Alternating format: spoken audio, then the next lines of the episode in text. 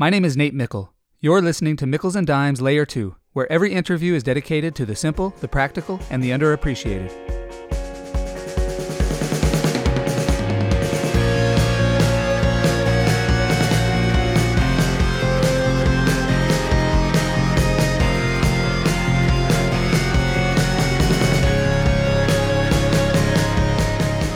Ivan Maisel has covered college football for nearly 4 decades at ESPN, Sports Illustrated, the Dallas Morning News, Newsday, and currently at On3.com. He has been honored 8 times for Best Story by the Football Writers Association of America and twice by the Associated Press Sports Editors, which in 2019 named him one of the 10 best sports columnists. When I think of Ivan Maisel, I think of the word insight. He has an incredible ability to provide accurate and deep intuitive understanding, and in this episode, Ivan shares lessons learned from the most tragic event of his life. I hope you enjoy learning from Ivan Maisel, because I certainly did. Ivan, thanks so much for coming on today. I'm grateful we can chat for a couple reasons. First, one of my favorite family traditions is to blast College Game Day throughout the house on fall Saturdays, and it's that time of year where we get to do that. And your segment on College Game Day with Tyler Hilinski's family is the most memorable College Game Day segment I've ever watched. Wow. Now, that said, the reason you did that segment is because you and the Hilinskis are, in your words, part of a club that no one wants to join. So with that intro, Ivan, maybe I'll let you describe what we're talking about today and a few of the lessons you've learned these last several years. Sure, Nate. And thanks for having me. So the piece on Game Day ran early in the season in 2018. And earlier that year, Tyler Hilinski, who had been the heir apparent and had started the bowl game for Washington State and was the heir apparent for that coming season at quarterback, ended his life shortly after the 2017 season in January of 2018. Now, that was almost 3 years after our son Max had ended his life. He had been a junior at RIT in Rochester, New York. So ESPN kind of looked at me and was like, we need you to come help tell this story. And what I said to them was, we all know why you're asking me, but the story I can best tell is Mark and Kim Hilinski, Tyler's parents. That's where, because if I'm not telling that story, I'm just sort of telling what happened to Tyler. And that's not where I'm an expert. Where I'm an expert is what it's like to be a parent who loses a child to mental illness. And ESPN, in their wisdom, agreed. And thank goodness that Mark and Kim were open to it. So we had a really, I spent a day in their home and just an emotional, soul-bearing conversations with both of them individually and together. And basically what I conveyed to them and what I tried to tell in that story and what I have taken away from losing Max is a couple of things. One, you can't stay as much as you would like to. You can't stay where your child is. Your life goes on, your life continues. And what you have to do is pick up that grief and take it with you, and pick up what you can of your child and take it with you. Because if you try to stay back where your child is, or you decide you don't want to re-engage in your life, you lose again. You've already suffered the worst possible loss you can lose. Mm-hmm.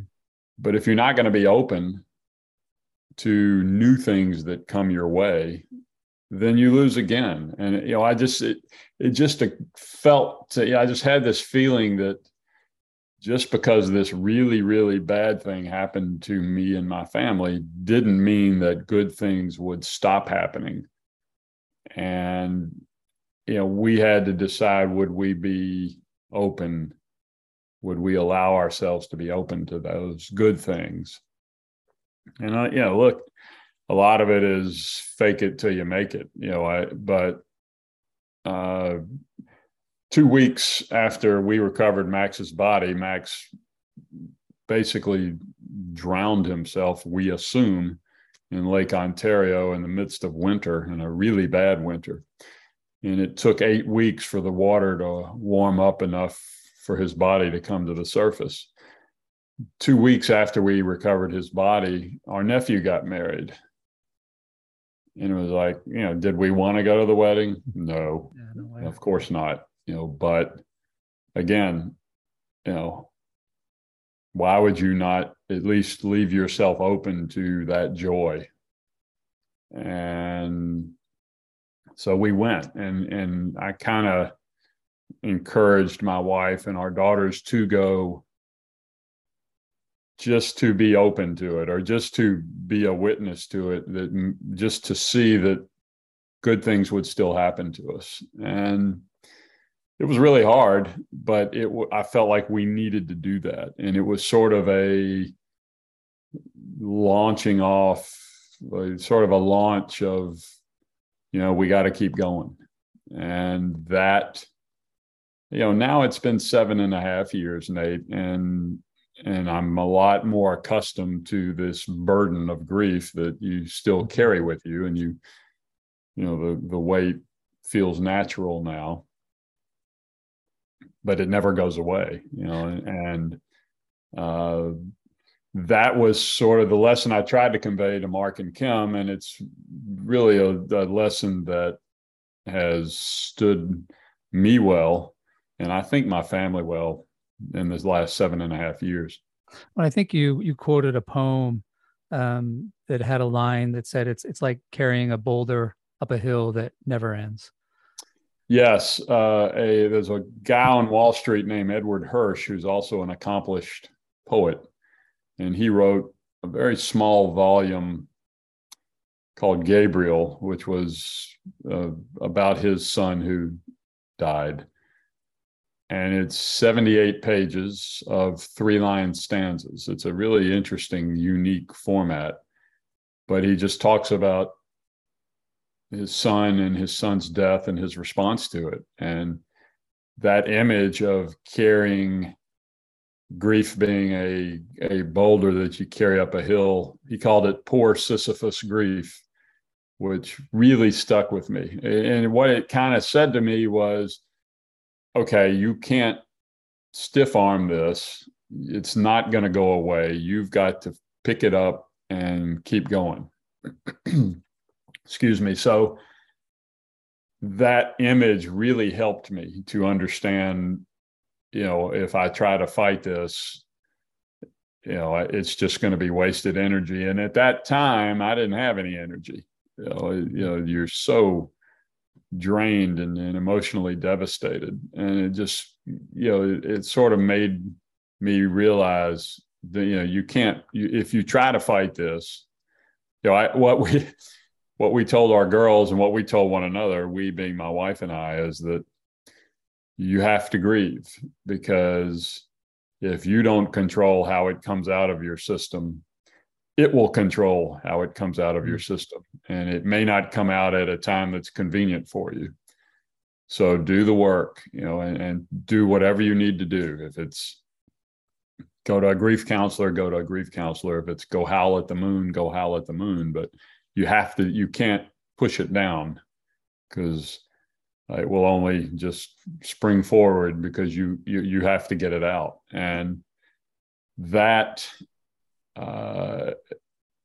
you know, the energy it would take to push it down, I think, would be enormous. So, you know, all of that sort of played into just get used to it and deal with it. You know, one of the things you said that struck me as well, you know, is if you live long enough, you're going to have to deal with grief. Now, certainly not everybody is going to join this club that you joined. No. But one thing that hit me that you said is it's important to let people grieve in their own way as well. And if you don't, if you expect, you know, your family, your spouse to grieve the way you grieve, then that can only lead to more problems.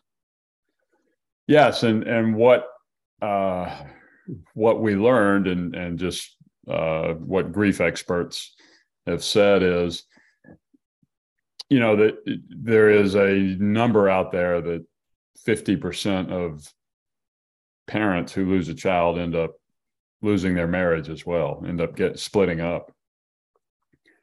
And so we looked into that a little bit, out of self-defense, and what the convention, what the current wisdom is that it's not the loss of the child that causes the rift. It's judging one another's grief.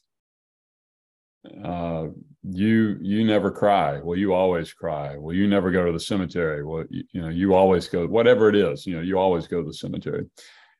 And my wife and I had, the nature of our relationship was we really did have always done a very good job of not judging one another. We came from very disparate backgrounds. She's Catholic from upstate New York. I'm Jewish from Mobile, Alabama. So we had a lot of work to do to figure out how to build a life together. So we were pretty well versed in not judging one another. And I can understand why that helped. And I can understand why spouses would tend to look at the other one and go, well, mm-hmm. why are he or she doing this or that? So you really, you have to let people, you can encourage them to grieve, but it's really hard to tell them how to grieve. Yeah. Well, and the other thing that really jumped out at me is you talk about grief and how it just never goes away. And it's this burden you carry. But you then said something profound in the book. You say that grief is the price we pay for love. And I just wonder if you could expand on that. Well, actually what I said is, that saying is out there, grief is the price we pay for love. I don't subscribe to that. I think that's one step too many. I think grief is love. And if you think of grief as love, not as a price you pay for love, to me, grief is the form that love takes after you lose whoever it is you lost. Because why does it hurt so much? Because you love them. You love them. Yeah. Yeah.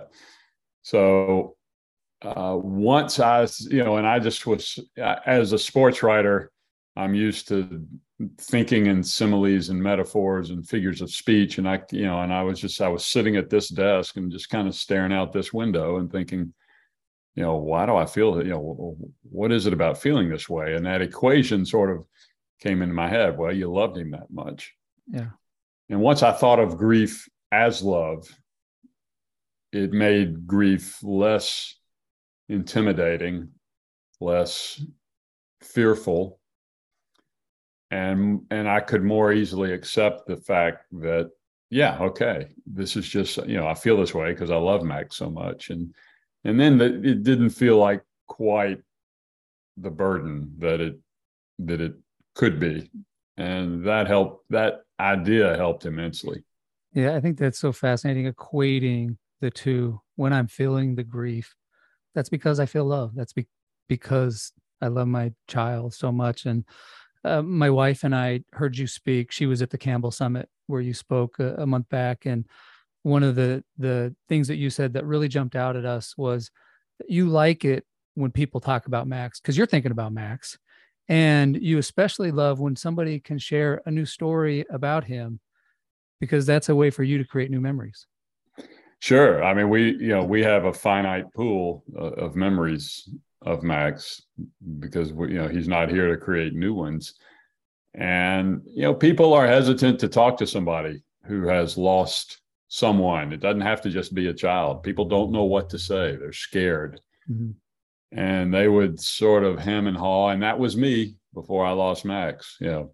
People would hem and haw, and they'd come up to me and say, well, I didn't want to bring him up, and I would smile as best I could just so they wouldn't think I was I was being a complete smartass, which I was, but I would say, well, you hadn't have brought him up, I wouldn't have been thinking about him, and, but to your point about people telling us stories, if you can bring me a memory you have of Max that I don't know.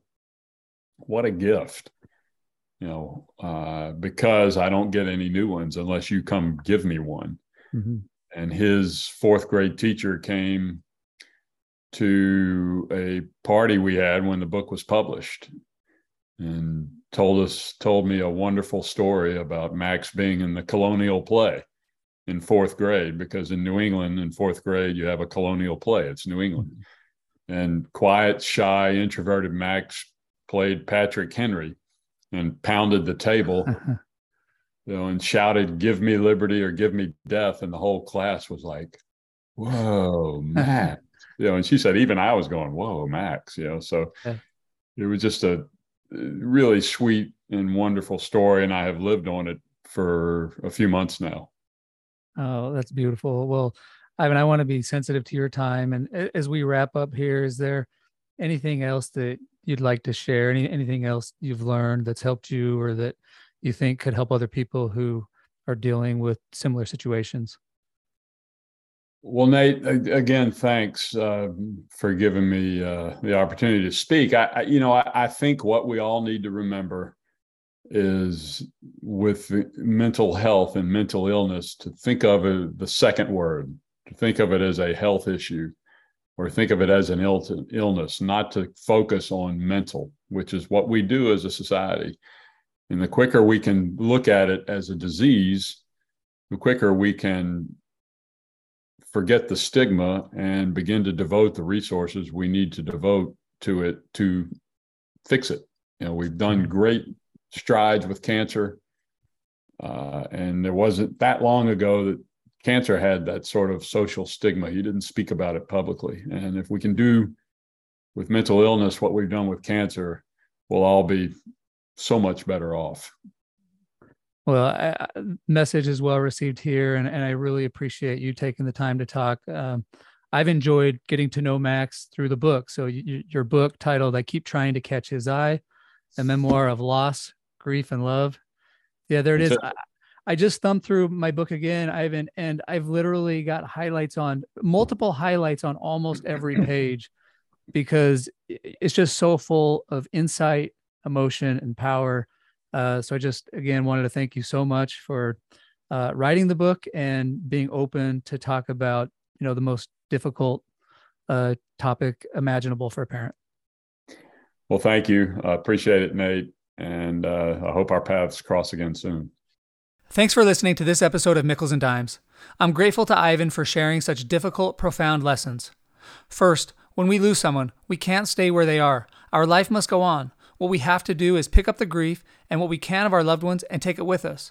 And it may feel like pushing a boulder up a hill forever, but if we don't keep moving forward, we lose again.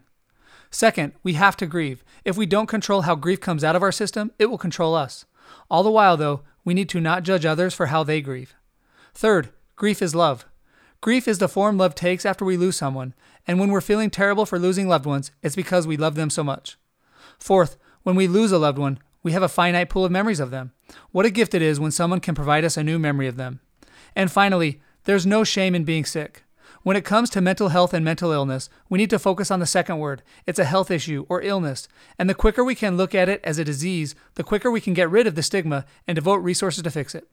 Thanks again to Ivan Maisel for sharing the most difficult lessons anyone could ever learn in life.